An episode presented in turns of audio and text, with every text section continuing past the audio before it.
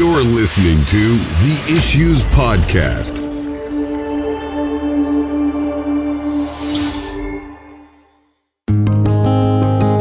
Keep thy heart with all diligence, for out of it are the issues of life. This is an episode of the Issues Podcast with your hosts, Stephen Russ, Tom Brennan, and Martin Wickens.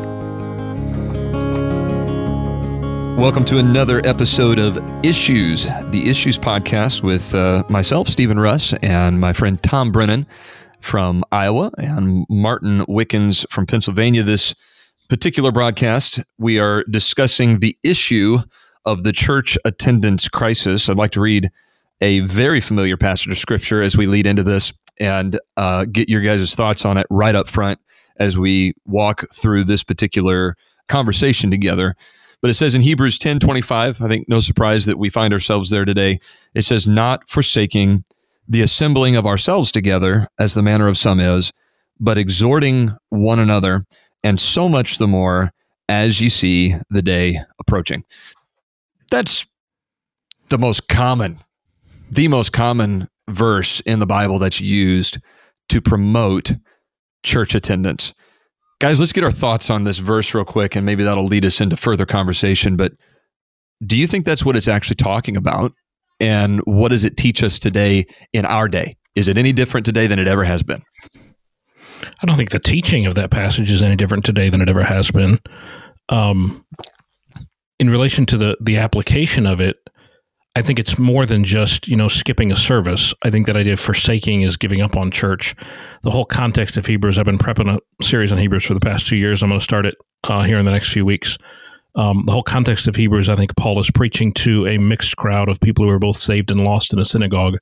Mm. I think it was his typical synagogue sermon, and so the, the whole idea of forsaking is um, of giving up on something entirely. But I don't think it's wrong to take and apply that to people who are skipping church because every experienced Christian I've ever seen would argue that as you begin to skip church, it becomes more and more, you know, easy for you to do that and harder and harder for you to go and that's how you eventually end up dropping out of church altogether. And that's a that's a real brief answer to a pretty complicated passage there. No i agree. I think that verse probably has more of an application for the end result of someone who's drifted in and finally they just stop attending altogether. And it, there may have been an overemphasis upon it by some when, you know, someone is maybe, you know, they're beginning to grow lax in their attendance of church activities. And I've seen a lot of objections to it and people arguing, you know, backwards and forwards from that side of it. But, you know, truly the, you know, no, it's rare or rarer, I think, for someone just to stop cold turkey going to church. I think more often than not, they grow you know, less faithful in attendance, and then eventually mm-hmm. they just kind of fall away. Yeah. Yeah, you turn a thermostat I, off. I think the verse is applicable. You turn a thermostat off, and the temperature goes down gradually in your house, and that's what happens with people. Uh, yeah, but but but the the issue that that I think we're trying to discuss here on this particular mm-hmm. issues podcast is wider than just why do people stop going to church. It's the fact that there is a a national, some mm-hmm. would argue, a an international decline in church attendance all across the board. And of course, that impacts us, but it, it, is.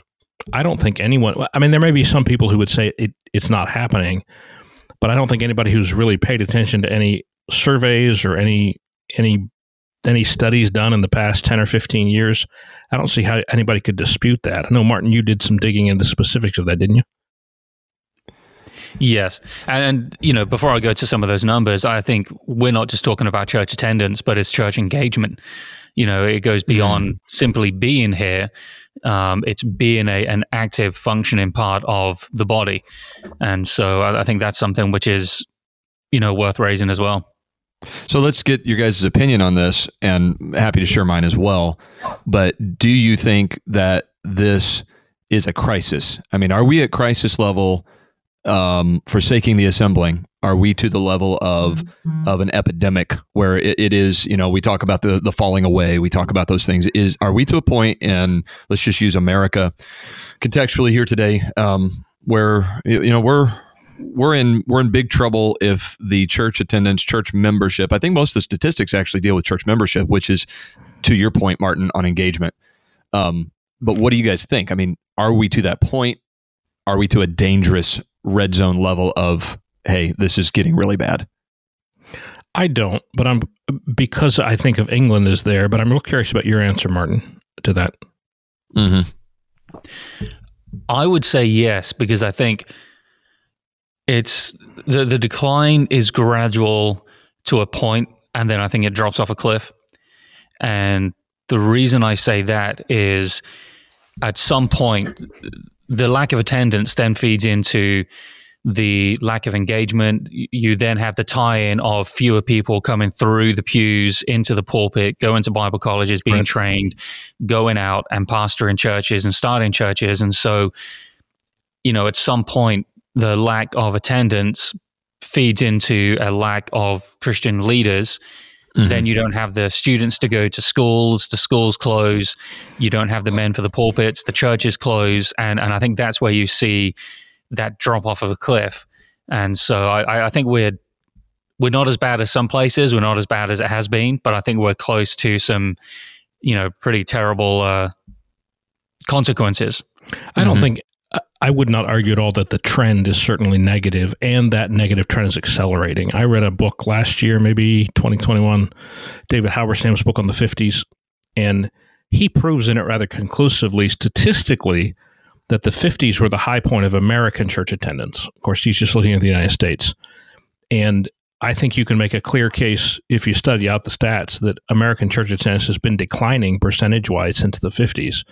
Okay. And by observation, certainly since the 70s. And I think that has accelerated in the past 10 or 15 years. Mm-hmm. I don't mm-hmm. think we're anywhere close to a crisis in the sense, and this is where I would part company with you, Martin. I'm curious what you have to say, Brother Russ but I don't think we're anywhere close to a crisis. Um, and I also think, and this is maybe I should say this for another thought, I, I think it's in, impact the independent Baptists less than everyone else mm. because we have more committed people. But um, I don't think we're at a crisis point yet. I think it's a, it's an aggravated problem that's become bigger and bigger. Brother Russ, what do you think? Uh, yeah, I, th- I think that when you look at it from a national perspective and a statistical perspective, then the numbers kind of um, they tell their own story. That being said, those numbers are usually drawn from uh, a wide variety of denominations and backgrounds religiously. Okay, when it when you start to think it's serious is when it when it affects your church, right? I mean, you, you look at it and go, "Oh yeah. man, churches churches uh, church attendance is going down in the in the nation, and look what's happening here." You know, and and I'll be uh, I'll be honest, we have we have seen in the if you took the last five years, then the the trajectory for our church has been overwhelmingly positive, even through COVID. We were starting to get used to that um, 320 range before COVID, maybe more like 300 on average, but we would hit that 320 quite often. COVID hit. We didn't know what was going to happen after that. Thank God we were in a more conservative state. We were able to get back to church right. really soon. Well, then after um, we got back and we pretty much got back to where we were, um, then actually COVID hit.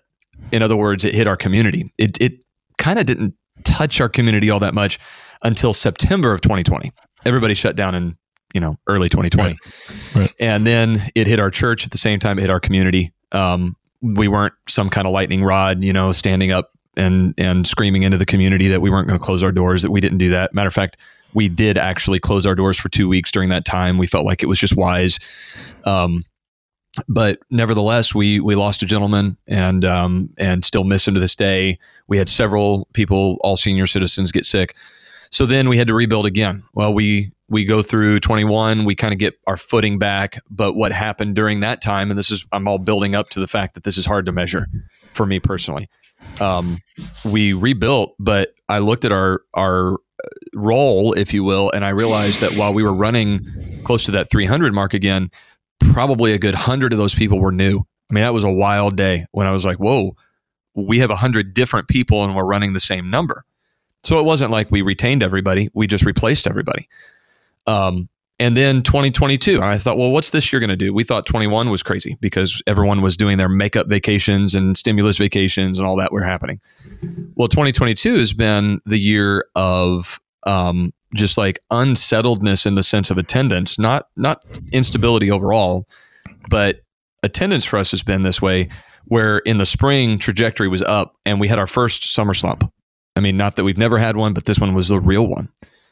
And we've not quite recovered from that from 2022 and now leading into what is now 23. You know, we're just looking forward and, and praying that the Lord will help us. That all helps me to kind of form both a biased opinion and then looking at the statistics an unbiased opinion. And I think, um, yeah, I could see where church decline is affecting us. And like you, Tom, I don't think it's pandemic level church decline yet, but I think it's concerning serious church attendance and engagement decline. And I think every church is dealing with it. That's my opinion. Well, I think if you if you project forward, um, mm-hmm. so we're a soul winning church. I'm a soul winning pastor. Some of our listeners, many of our listeners, will be and will understand that context. Yes. So much of soul winning depends on those people already having some concept of Jesus Christ and of mm-hmm. sin and of heaven and of hell. Um, and as our culture becomes moves past, moves in the direction of being unchurched and borderline pagan, that that ministry outreach is going to be more and more difficult to see any effect or any any any production. I don't like the word production. Any result from, mm-hmm. um, which then in turn makes growing your church even harder. Um, I'm not a doom and gloom guy. I, I do think I read somebody just recently, can't remember who it was, talked about these churches that are that are going woke because they're afraid of of losing people for the culture. Uh, and we may speak more to that in a moment. Um, that they're actually making the wrong decision because yes, you'll lose people by speaking out against the culture, but you'll also gain people. Um, yeah. So I think there's I think there's positives on the other side of that. The darker the darker the sky, the brighter that star shines. You know that whole mm-hmm. that whole aspect. Mm-hmm. Um, but it's concerning from a cultural perspective. It's and it's it's very apparent to me from a cultural perspective. I we're like way the way that you, you rephrase that. We're we're way past post Christian. I, I, think we're we're pushing on toward a return to paganism. Mm-hmm. And, and mm-hmm. that's speaking broadly, not just um, my church. Uh, my church attendance is better than it's ever been in 25 years of, of pastoring. I don't like to talk specific numbers, so I'm not going to do it here. But it's not where my church is at, but just just looking broadly at at measurements of statistics and culture, it's it's a serious problem. I don't think it's a crisis, but I think it's a serious problem. Well, Tom, I think you kind of alluded to something there. I think among the three of us, we're in churches where we've seen growth to you know different proportions, different percentages, whatever you want to you know term it. But I think we've all seen growth in the last couple of years. But I wonder if you go back 20, 30, 40, 50 years, if what we have seen independently, you would have seen across your region. And now we kind of look at maybe other churches in the area. Now, my church is, is far from being as big as some of the other churches in, in our area. Um, you know, I know several who are running three, four, five hundred, but you know, we're still in a, a healthier place than a lot of others that I'm aware of. But you know what, the growth we're seeing do you think that's more of an anomaly? And it used to be something you would see in, you know, 10 other churches across your city or your town. Yes, I do think it's an anomaly, but I think it's an anomaly that makes sense for this. If you look at the 1970s, when Independent Baptist Church attendance was at its peak, probably everybody agrees with that concept. Yeah. We were standing against a deteriorating culture. Right. And we're doing the same thing now. And I can see in this decade us becoming, all of us in this conversation, and I'm absolutely sure most of our listeners who are in the ministry have had people in their churches that were Lutheran, that were Methodist, that were Presbyterian, that were whatever, whose churches have gone so far left, they just can't mm-hmm. take it anymore. And they're just looking for somebody who's got some kind of an allegiance to the truth. So, yes, I, I think independent Baptists are an anomaly, but I think that there's a reason for it. Have you guys seen um, have you guys gained church attenders or members because other churches in your area went, as we said, woke?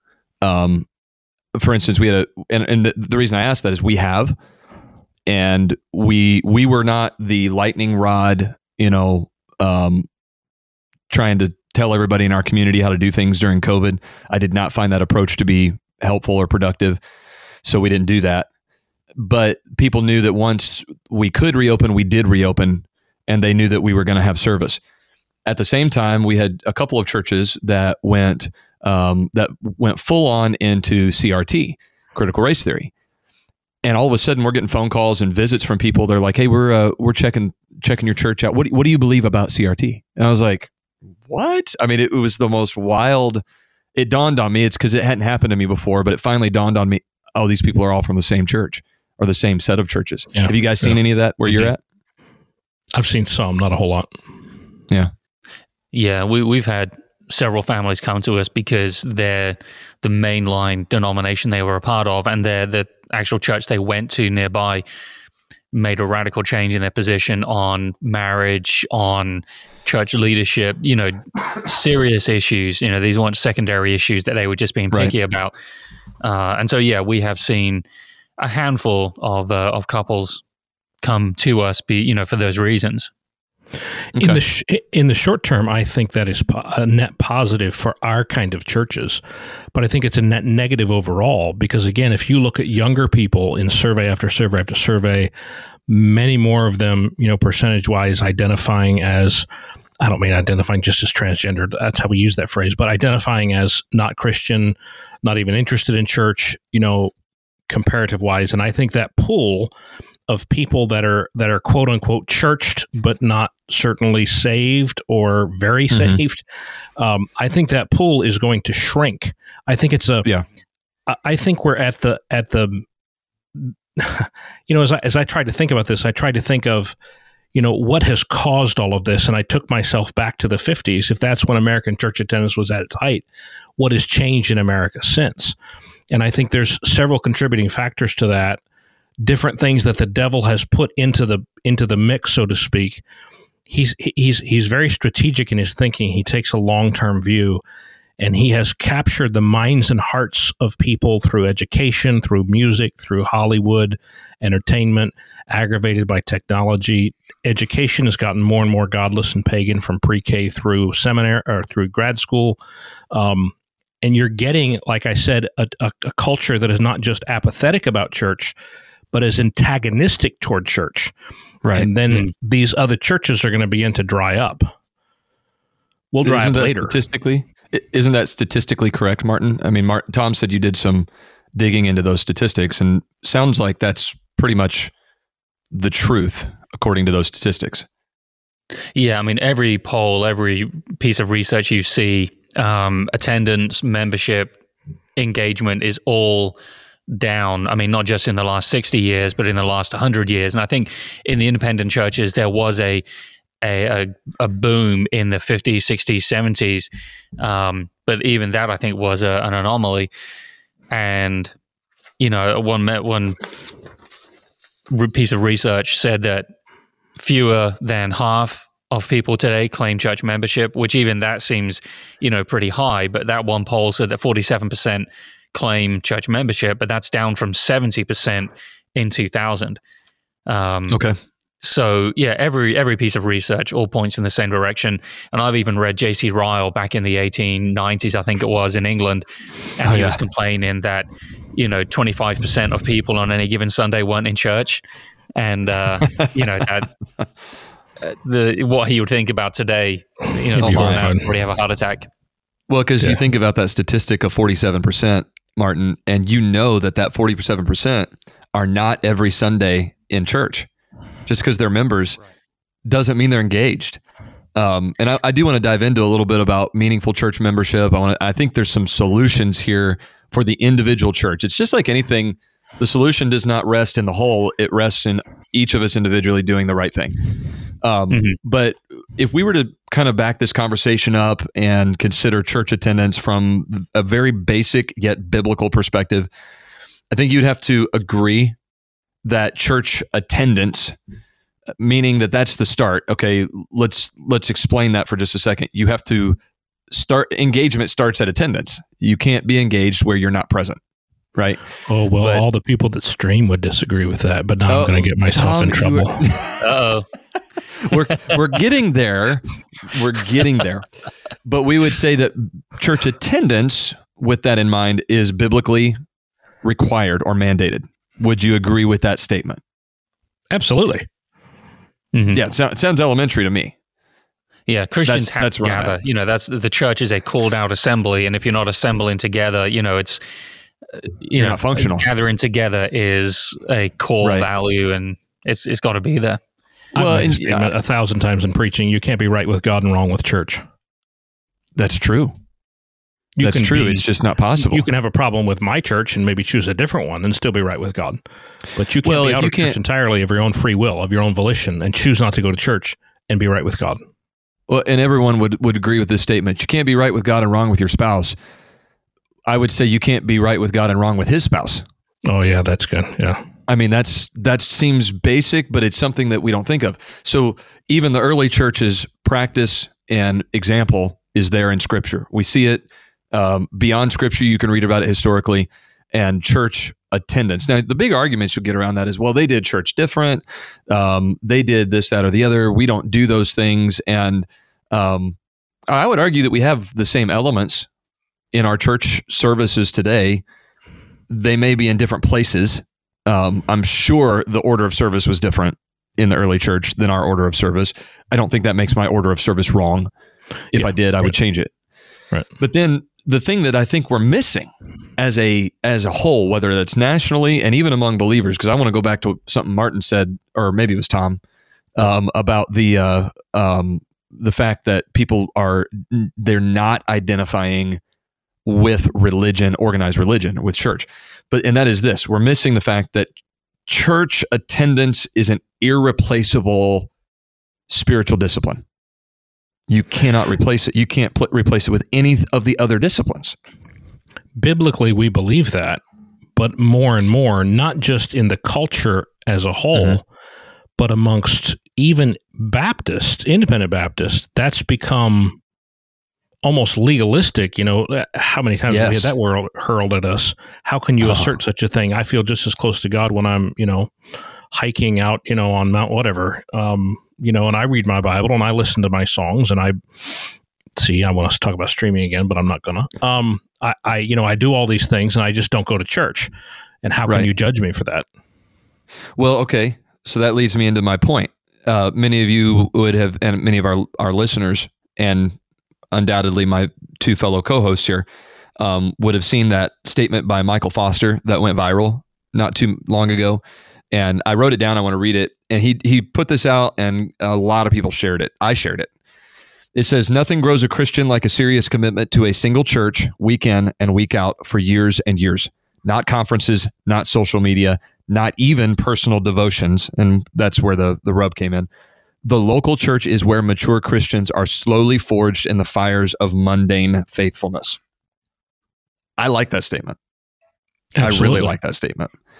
Where I got pushback, and I think it was well, I think it was unwarranted because I don't read it the way that that other people were reading it. But they were saying that personal you were they they thought that the statement implied that personal devotions were less important than church attendance.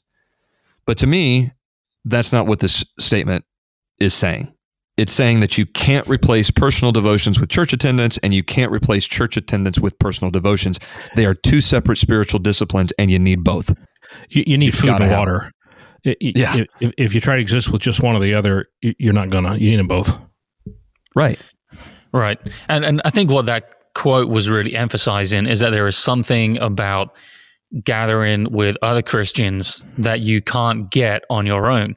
Right. And and it probably speaks to a little bit about the independent nature of of people, of the culture of the times, of the United States in particular, because the, the Mhm. USA is a fiercely independent uh, culture. Why do you say that, And- It's just the truth of it, you know. The He's- and and he's it's right. He's right. We had it's, a it's war a large it's a large strength for independence. Sorry, go ahead. it's it's a it's a large strength of the USA that entrepreneurial spirit. You know, I'm going to go into the West. I'm going to set up a homestead. I'm going to conquer the land. Um, you know, and and that's a, a good thing. I think it, it's also why um, you know, a lot of Americans are terrified of soccer because it's a team sport. It's not all about it's not all about me. Um, Confess, I didn't see that one coming here in this podcast. Oh man, that one. That I was we like, probably man, just lost. We probably just lost half our, our listeners. But um, if if I didn't laugh at it, people, I felt like people would be like, huh. What? I mean, you can be right with God and not like soccer, but you know, so, so deadpan.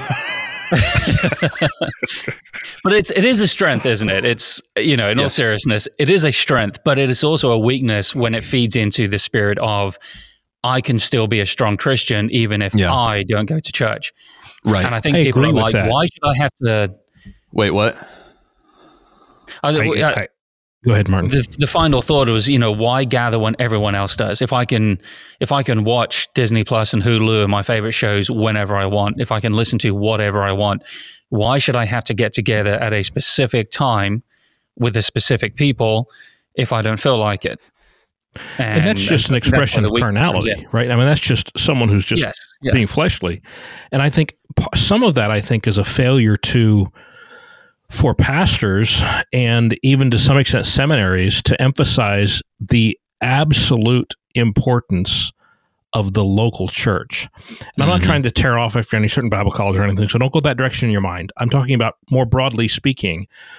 We don't teach about the church. We don't prioritize what the church is as an institution, how how valuable it was to Christ, how valuable it ought to be to us.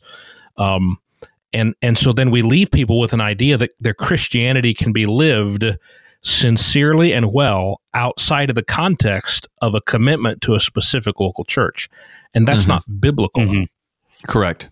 Correct. So that yeah. the the logical end of that of that thought of I can just have church in you know in the woods on the lake uh, by myself whatever but the logical end of that is is just basically you're you are not connected to the body of Christ in any way. Okay, for instance, the the word itself in the Greek ecclesia all right. It means assembly. So there you have one end. And then it and then it's uh, I had I had somebody tell me that statement that we read earlier by Michael Foster. They said that's a legalistic statement because it focused on church attendance. Again, church attendance is the beginning of engagement. You have to attend in order to engage. And mm-hmm. they said that's legalistic. I said no, it's absolutely not. The Bible says that God gave to the church pastors, teachers, apostles for the edifying of the body. Where do you find pastors and teachers? In an assembly. Mm-hmm. I'm sorry. The teaching of the Word of God happens together in the New Testament, and that's the model, that's the mandate, and that's the requirement of every believer is to find a place. You'll never find a perfect one. All right, ours isn't perfect. My goodness, I know that. I mean, that's just just common sense. But you find a place where the Word of God is being taught, and you sit under that as a people. It's more than just reading it yourself. So so you have to establish that irreplaceable nature of church engagement. And I, I like that better than church attendance because it, it speaks to it. So don't we so I gave the illustration of one bad doctrine or, you know, not emphasizing correct doctrine on the local church. But you're you bring up the word legal you know, legalism. That's another aspect of bad doctrine. Bad practice flows from bad doctrine. And yes, when you take and you and and I've written about this so extensively, um, when you take and you you you mangle Romans chapter 6 to say not under grace but under law means I can live however I want and there's no more rules, there's no more laws, then everything, every, anytime any pastor tells you you have to do something to be biblical, you respond mm-hmm. to that negatively, which feeds into what you were talking about, Martin, about that independent spirit, right? Which is just pride, it's carnality. And now I get to the mm-hmm. place where where and churches have embraced that so many churches have embraced that whole doctrinal point they can't preach against anything they right. can't preach they can't demand commitment of their people we independent mm-hmm. baptists talk about a problem of commitment on behalf of our people i would 10,000 rather times have our problems than contemporary America's problems, contemporary American Christianity's problems with the lack of commitment, because they're building their whole idea is you don't have to commit to anything. right? Right. Which mm-hmm. makes all of that so much more difficult. So there's doctrinal reasons I think that that lead into this lack of prioritizing commitment to a specific local church. Yeah. I think that's something you see across society, isn't it? It's it's a definite problem in churches, but a lack of commitment to what I don't want to do is symptomatic of of the generation. Mhm. Um, and you know, I, don't want to stray too far from where we've been. You know, I, think one of the benefits of a local church is that you commit to sitting alongside and singing alongside and giving alongside people that you may not always like. Um, That's good. Yeah, that's good. and you know, some Sundays you may not like the preacher. Some Sundays, you know, you may. But that commitment to what you don't want to do, you see across all society, and it's in the workplace, and Yes. you know, in so many arenas marriage. That is very true. Yeah, marriage. Yeah. in marriage. That- That's very true. Um, if you guys are like me, I, I like to pick the brains of my members, especially I've got a few members who they may work in like high level management at their uh, place of business and whatever. And, and one of the guys that's in our church, um, I ran into him uh, out in um out in town here um, about a week ago, and we were just talking. And I said, "So hey," I said, "How he, he's HR at a at a large large uh, um, factory corporation." and I said, "Hey, I said, how is the the commitment level of those of the people who work for you right now? How are you all handling, you know, all of that?" And he goes, "Oh, it's horrible. It's horrible." and I said, "Okay, so so you're feeling it too?" He goes, "Oh, he goes, guys will show up to work for 30 minutes and then say, "Okay, I'll see you tomorrow." And walk away.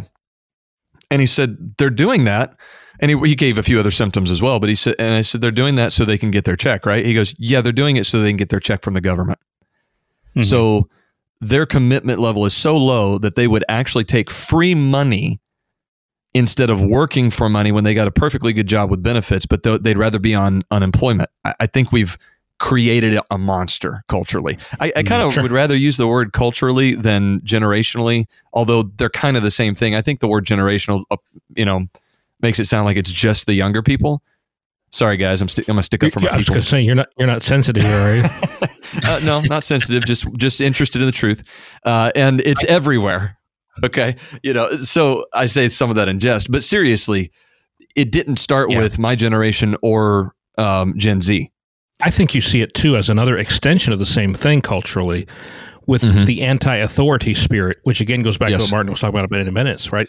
The police can no longer, you know, you- you, can't No. arrest somebody. You can't, you, know, you have to gently ask them to stop doing what it is they're doing, right? You can't, if you give any kind of rules in the workplace, you get sued, you get, right? It, it's, it's, the, the whole idea it, it reminds me of the 60s where we're at in american culture at the moment with its with its bias toward a, a viral dislike, borderline hatred of anybody who says anything with any Mhm. authority or acts to extend any authority. I think some of that enters Mhm. into it too. Yeah. Martin, you were going you- somewhere there. yeah, it, it, it- I was just going to say, your generation certainly didn't um, invent laziness, and you know it's it's always been there. Um, you may have perfected it, but it's it's always. Hey, been wait there. a minute. You you and I are in the same generation. Conveniently, we're not in this conversation. No, I know. That's funny. no, no, I, but I, I, it is interesting. I think history goes in cycles. You know, uh, you definitely Mm-hmm. see the whether it's a cycle or the swing of a pendulum.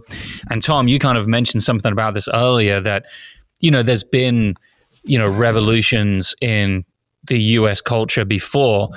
But do you think? I mean, you're not that much older than than me, but from your understanding and experience, do you think there's more it's not so much that the people are apathetic, but that people are actually they have malice towards God and the church. Yeah, and I think this goes, but you you know, the Bible says we're not ignorant of Satan's devices, right? Mhm. Um, we're supposed to pay attention to that. We don't wrestle against flesh and blood, but against principalities and powers. Uh, This is a spiritual war that we're in, and and I alluded earlier to the fact the devil has sown American culture with these poisonous. It, it's almost like cancers that are metastasizing in lots of different areas, and he's doing that to to produce not just apathy, but actual right. He's moving toward the end times. He's moving toward a, a, a culture that will embrace the Antichrist, that will go to war against God. So And do don't we see lack of don't we don't we see signs of that now? I mean, you know, it, don't we see a lot of signs of that in society of being at war with God? so, so don't don't it you seems think like back in the day that you know someone would have been you know embracing the new rock and roll culture and, and loving um, you know Elvis and all that, but they still had a level of respect for their grandparents, their parents, and whereas now it's not just I don't care, right. that's not for me. It's right. you know I actively despise it, and I'm going to go out yes. and protest right. it. Right. Yes, and there's there's one vehicle that that has come come into culture on more than any other, and that is the LGBT agenda. One hundred percent. I've never seen. I've never mm-hmm. seen the kind of. I mean, it's it is actual targeted advice to youth who are embracing that lifestyle to abandon their parents and have mm-hmm. no fellowship with them. I mean, nothing, no, zero. Um, so that's just worth noting. You know, so do you think that? Um, do you think that this is all? You, Tom, you mentioned it's leading toward the end times. Do you think that you know this means that it's more likely that Christ will return than ever? I mean, that's a strange question to ask, but do you understand what I'm saying? I do, and I both agree and disagree with with the way you phrase that, or with yeah. with that with that concept. I should say that. Right. Um, we are closer, more close. We are closer to the to the return of Christ than ever. Obviously, because it hasn't happened yet, so we're two thousand years closer. Um, right. You, you, can look at the culture and you can see s- signs of how it becomes what the what the world is under the Antichrist during the tribulation period. But I think you have to be really careful of saying, well, now we can finally get to a place where Jesus can come back because we're experiencing the great falling away. I think that's a that's a wrong mindset biblically because we believe in an imminent rapture. We believe that Jesus could come back at any moment. That process starts with a rapture. The 2nd mm-hmm. coming starts with a rapture, we believe. And he could have come back at any point in the past 2000 years. So it's not like God was waiting for us to get so bad so he could send Jesus. I think that's the wrong mm. doctrinal understanding. Um, every preacher i I've ever read. That's common. Yes, mm-hmm. but just because it's common doesn't mean it's right. That's my point. Yeah, I, I know a pastor who said that you know we shouldn't expect to see any great outworkings of God's Spirit because, and he would take the parable of the sower where it was a hundredfold, sixtyfold, thirtyfold, and basically was saying that we're in a thirtyfold era of church history, and it kind of made you feel like, well, why bother? And I think that's yes. that's a danger that you know, we've got to stay away from. I had a professor in Bible college that taught that from the from the seven churches in Revelation, taught they were church ages, said we were in the Laodicean mm-hmm. age, and identified what year every every age started and ended, which is utter nonsense. And the end result of that is all you can do in the Laodicean age is hang on. You can't build great works anymore. And I'm just like sitting out there going, "What? You know? Yeah, it's it's it's." They talk about dispensationalists being, you know, self defeating and demoralizing, and I'm like, I don't agree with it, but I sure can see why they say that. I'm yeah. laughing because no, I, I know what Tom just said is absolutely going to produce some emails. Appreciate that little that little bring, uh, bring them on. controversy. Bring them on. Bring them yeah, yeah. I got nothing to do. I've had, I haven't had any emails for years. I'm bored. You know, send me. I love to get emails. Well, and this is know, where and, you know, and Stephen mentioned this yeah. earlier. I think that when you draw too hard of a line between generations and cultures, and I think there are generational differences. Yes. But when you get one generation saying to another generation, it's not as good as it used to be and it never will be again. And, yeah, you know, I, I wonder how many of the young people just give up on church attendance because they're like, well, it's all over anyway, so why bother? Mm. And, you know, and this may play into some of our beliefs about the the cure. And I know we want to talk about some of the wrong solutions probably, but um, you know, I think we need to be hopeful and optimistic, and and that is a I think that is an appealing thing. Uh, I don't want to be pragmatic, but if we get up every Sunday and say, um, America is is just over and we're under God's judgment, then why bother? I mean, mm-hmm. just you know, why bother? But I think if you have some hope and some optimism, and if God blesses and your church booms, then wonderful. If you're faithful and things are just steady, well, praise the Lord anyway and keep going. Um, yeah. But again, that's that's you know maybe jumping ahead a little bit. Not at all. I mean, we no. spent a lot of time talking about you know what is the problem and what's caused the problem, and I do think it's it, it would be good to shift gears and look at yeah. what's the solution then. Yeah. well, that's the question. I wanted to ask it because I don't want to have to answer it. So there. yeah. okay. Uh, and I think that there's some good answers here. Martin, you you had even said there were some bad answers. I was curious what yes. you meant by that. Um, I think there are some solutions which are short lived. You know, they'll they'll produce a, a just a um, temporary response, but they're not going to be long term solutions. And Yeah. so it may be, you know, there's a video clip going around at the moment of some church and it's got drummers that are, you know, hanging down from aerial arrangements and, and everybody's laughing at it. But guarantee if any one of our churches had people, you know, swinging from the ceilings, it's going to get a crowd. But how long will that last? And and whether or not that church is just having some massive function, I mean, that's by the by. But there are things which will draw a crowd, but is it going to develop grounded, established families who are going to be mm-hmm. generational in their growth? That's You know, that's no, well said. no attractional function of the church is going to produce sustainable growth. Now, whether or not whether or not you can attract people and then keep them is a different question. Uh, I'm not speaking directly to the to the flying drummers. That was that was pretty cool. Um, but uh, but but no, you're you're right in the sense that if if if we build our ministry entirely upon attraction, then we can't we can't sustain. Yeah, and novelty, because you're always having to build to the next novelty. yeah, yeah, Well, yeah, and- exactly. And, and it's just another ex- uh, another symptom of the whole argument of you know we're going to reach people by being liked by giving them what they want, which Mhm. is which Mhm. we would all agree sitting here wherever we fall on the on the line, we would all agree is a wrong approach. That we can't just reach people by giving them what they like. What have we reached them to? And they're uh, they're Right. Martyn Lloyd-Jones when he when he took over his first church in Wales, he was a medical doctor and became a pastor and ha- hadn't gone to seminary. He took over a dying church and uh, they were proudly showing him around the, the building and they showed him the theater, the, the new stage they'd built for the theater. So they, they were going to start performing dramas. And Martyn Lloyd-Jones said, just burn it. He said, just tear it apart and use it to feed the furnace. He said, we don't need theaters. We don't need dramas. And it wasn't Yeah. the theater and the drama. His point was that's the wrong way to breathe new life. We would use to rev- revitalize, to revitalize Mm-hmm. a church. Um, yeah. And I think it's Yeah, it's Tom- good Tom, to Tom stops like he said enough. No. I wish you could see what I see right now. So there, yeah, think it's attra- good to aim for excellence. you know, you, you want to have a good music program. You want to have something which is is meaningful and attractive for the young people. You know, you want to help families. You know, that there's it's just one thing to aim for excellence and applicability. Is applicability a word, Tom? it is now. It is now.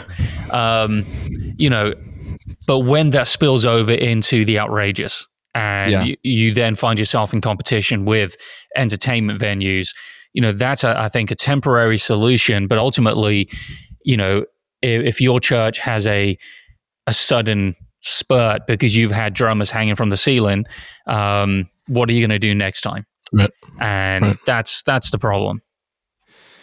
Um, the other bad way that the other wrong way to to uh, adjust to this modern trend would be to you know water down our doctrine, but that's what a lot of people are doing. I mean, that's just happening. oh, yeah. You want to tell us who some of those people are? Because that will really make us interesting. Tom, you got a longer list than I do on that one, man. I, I just I was just throwing it out for conversation. Yeah, yeah, yeah, yeah. You, He's trying to made get a list and it. he's checking it twice. Yeah. uh, I mean, let's just use the Southern Baptist Convention as an illustration. As they have shifted left, you know, as the temperature in American society has gone woke, as corporations have and media has and everybody, the Southern Baptist Convention obviously has. Um, both with ethnicity, with, with whole questions about races and things like that. And I don't want to get in that can of worms. I'm just using this as an illustration with women preachers, with things like that.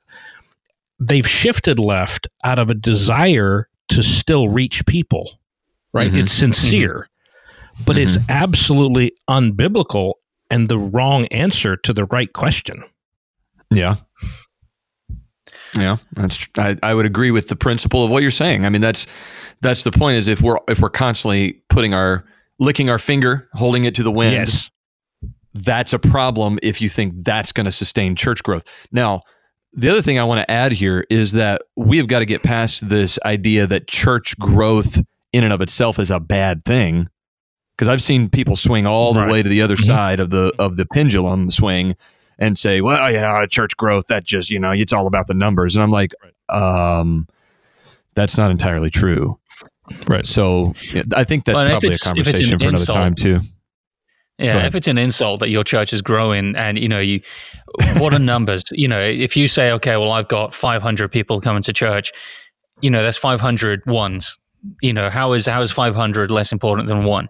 You know, because right. you're not looking at it. If if you're with the right spirit um and, and you know, I know like you were saying, churches that have said basically, well, we know we're faithful because only 10 people come here. Right. Exactly. And and what yeah. would uh, you know, they're saying because we're faithful, nobody comes. And I think that is an unhealthy response as well. So I, I wanted to make sure we clarified that because I want to get into these solutions that they're they're practical biblical solutions. I think they're both, but they in no way are meant to say this is going to grow your church from 200 to 2000. You know, I mean, I get those ads on my Facebook all the time. Um, you know, how to grow your church from whatever. And and that's not what we're about to talk about. But there are some very practical yet biblical things that can be done to counter the trend. And they kind of rest on us as we're serving the Lord to emphasize these things. Um, one of those things would be to emphasize either afresh or for the first time healthy evangelism in our churches. Because I, I don't know about you, but sometimes I get caught in the trap of, or oh, I get I get caught in the in the um, in one lane when when you've got to consider all of them. I mean, we're called to evangelize and disciple, and I find myself not preaching as evangelistically as I have in the past, and maybe sometimes that's what God wants. But I need to prioritize that personal soul winning. Tom, you said it earlier. You want to be a soul winning church. I know what you mean when you say that. I want to be that too. Yeah, it's it's something that was greatly emphasized in the independent Baptist movement's past, is still being emphasized, right. just not as much. Um, and I don't want to get off into the weeds of what is and isn't proper personal soul winning in the sense of you know if you door knocked or if you didn't. That's that's another discussion. Let's just talk about the fact that I don't think it's I don't think it's arguable that that the Southern let's go back to Southern Baptist Convention. How many of their churches don't baptize anybody in the course of a year? I'm not trying to throw them under the bus. I'm saying that's the direction, right? They're less evangelistic. We're on the same scale, just further back, or on the same line, just further back. There mm-hmm. are less soul winning churches now than there were 50, 40 years ago. Mm-hmm. Um, and you are never, you're just never biblically or practically going to build a healthy, strong biblical church unless you prioritize personal evangelism in some form or fashion or way on a yes. constant ongoing basis in your local church. That's why Jesus started the church, right? Go mm-hmm. into all the world and preach the gospel to every creature, teaching right, uh, and, and and so that's that's com- it, the commission was given to the local church. It is the point of existence of the local church, and if we if we try to solve a church attendance or a weak church problem with something that does not include a a a really right. healthy, constant, regular emphasis on personal evangelism, we are going to fail. Mm-hmm.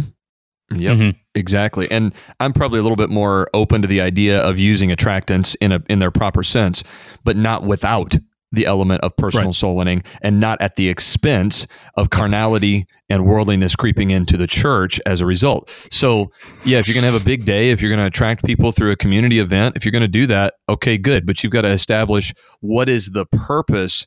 Obviously, it is to glorify God, but the mission is then to evangelize the lost and disciple new believers. And if we don't focus on that, then we're not seeing a healthy church growth. We're not seeing right, right, right, a correct yeah. a correction of the current problem. Mm-hmm. We're just seeing another treating the symptom and not the disease. Um, which then kind of leads to the next. But you have to emphasize a healthy church over a growing church. Isn't that isn't that the case? Sure, because if you emphasize growth, at some point you're going to compromise to get that growth. I mean, that's just right. I mean, I don't care where you are on the theological scale, that's going to happen. That's um, correct. Whereas if you'll emphasize being biblical, and when I say we use the word healthy, we mean you know not just look strong, but is is closest to the Word of God, is the most like right. Christ. And mm-hmm. as our churches become more like Christ, as they become more biblical, those two things are are, are, are synonyms of each other. As they're healthy, healthy things produce fruit, right? Yes. Um, and and so we'll produce fruit as we're healthy. You can produce what looks like fruit without being healthy, but generally speaking, if you're healthy, you may grow a little slower, you may grow a little faster, depends on the season where you're in, what, you know, other things. But you prioritize being biblical, and then God blesses that by using you to reach people and draw people and teach and train people and establish people. So through through pastoral ministry and then through even a healthy church process, what are some ways that we can elevate the concept of the church in the mind of even the faithful attenders because faithful attenders are always candidates to become unfaithful attenders. And so we're constantly reinforcing, we're constantly working through that. What are some practical ways that we can do that through leading as pastors and preachers of the word of God? Um, let me try to give you some non-controversial answers because um, I have some controversial ones. Uh, we'll do this next. I think I think yeah. you could preach and teach series on the church on churches. Um, yes. I think when you emphasize the services that other churches have dropped, like Sunday night, for example, when you emphasize that as a point of emphasis in your church, it's a big deal. Um, I think that goes a long way toward helping people to prioritize church in their life. Um, if you don't cancel your church for different, you know, every time somebody turns around and sneezes and, you know, there's a half inch of snow, you cancel church. And I, am being more snarky than I mean to be in my heart. Um, I think those are some things you can do to emphasize the importance of church uh, that are relatively, I think, easy and not controversial. I agree. I think, and you mentioned about you know what you cancel church for, whether it's an actual church service or whether you as an individual or family say, well, we're not going to go to church for this reason. You're kind of saying, well, that thing is more important, um, and I think that's something to be clear about for you know fathers leading their homes is saying, you know, I'm going to show that church is important because Amen. we cancel other things so we can be a church. We don't cancel church so we can do other things. Yeah, mm-hmm. Amen. That's that's well said. I, yeah, I had a conversation with a, a new new convert. He's been saved about a year about that very thing. And in that, I didn't tell him, "Hey, you wicked reprobate, you skipped church on Sunday night because of a reason that's not very good." I just pointed out that something that wasn't very important had kept him out of multiple services. And I said, you know, it is interesting how that that's all the devil's already used that issue to keep you out of church on a couple of occasions. And he kind of looked at me and went, you're right. I go, yeah, yeah. Mm-hmm. It's it's the devil will use anything, guys. Whether it's entertainment, it could be entertainment, it could be bitterness, it could be anything. What are some other things, Martin? I mean, you know, we need to emphasize a healthy church environment, and we need to emphasize church attendance. But what are some things we can do without constantly beating the drum of go to church, go to church, go to church? That that builds into people the desire to be there and and the commitment level that we're looking for. I think there are a number of things. I mean, what what's on my mind at the moment is is demonstrating how the local church can be a vehicle for change in your family, in your community, in your nation, mm. and you know that can be taken to an extreme. And I think you think of the Salvation Army, you know, as an example of someone who takes that to an extreme. Um, you know, but I think if you say, hey, look, if you want to see your nation change, be in church. You know, be the kind of mm. people mm. that can actually you know generate that kind of change. Um, I think more generically is prioritizing um, high quality preaching, and uh, you know, so so beyond the specifics of what you teach, whether it's showing how your church can be a vehicle for good in the community and the world through evangelism and and various means. Um, but having good quality preaching, and it's it's not about being the most eloquent of preachers. Mm-hmm, it, it's right. not about being an entertainment preacher for, you know, by a long shot. But if you're clearly presenting the word of God in a way that's understandable and applicable, you know, then that is going to have an impact. And, uh, you know, that's something which, you know, any preacher, you don't have to be the most eloquent, the most educated, the most experienced.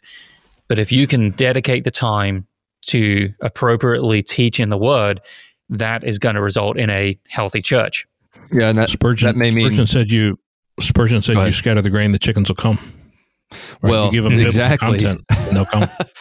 but but I think it's worth acknowledging here, and we're running out of time, but that may involve abandoning some hobby horses in our pulpits. Absolutely. You know, sure, yeah, we have to we have to place the emphasis where God places the emphasis. Yeah, Yes. and we don't have to be neutral, and we don't have to leave everything Mhm. out. I'm not. I'm not suggesting we don't preach on certain things. I'm saying Mhm. that sometimes we get caught up preaching the Fox News channel. Come on now, brother. Preach the cross. and he- preach Christ. Th- man. what it Preach is is I yeah. told Tom he is not going to out controversy me, out controversy me on this episode. Um, Well, that but, kind of uh, speaks to a point I was saying a moment ago. You know, Yeah. how many people in our pews think that Tucker Carlson has a greater grip on cultural problems and its solutions than the preacher in the pulpit? Mhm. Yeah, yeah. and the I, I, I in the do pulpit think thinks the same thing. He thinks Tucker Carlson is a greater authority than the Word, and Right. so his His heart. preaching points are are from you know some conservative talking head on the radio or the TV or a podcast. And then churches Yeah. starve because you're not feeding them the word of God. that's right. Yes, That's hundred percent, and and that may be part of the reason for the trend we're seeing. Uh, Yes, you know, just take agree a little that. blame on ourselves. Well, it's been a And I think- fascinating conversation, and I don't mean to shut you down there, Martin. Did you have one thing to add before we're done? Yeah, I was just gonna, you know, I think we need to finish on as far as I'm speaking that there is hope. You know that we are Amen. seeing churches that grow. We don't know if the Lord's coming back tomorrow or in a thousand years, and God has done great works in the past. We can see change. We can see, uh, you know, God glorified, and you know it's possible. And I think we need to have that expectation. Amen. A good message of hope for us there. Um, obviously, this is a podcast about issues, the issue of church attendance, and we wanted to address it today. And so we're going to wrap it up with some final thoughts here. In Acts 20 28, Paul instructs pastors to feed the church of God, which he hath purchased with his own blood. Truly, the church, Christ's bride, is extremely precious to the bridegroom. Not only is the church the bride of Christ, but the church is also God's idea. And for that reason, we must each study carefully and fervently from the pages of Scripture so as to maintain a right understanding and relationship with His bride. In the church, we find a family. In the church, we find hope. In the church, we find the Scriptures. But all of these things are marginalized in their benefit and impact to the believer when we fail to assemble.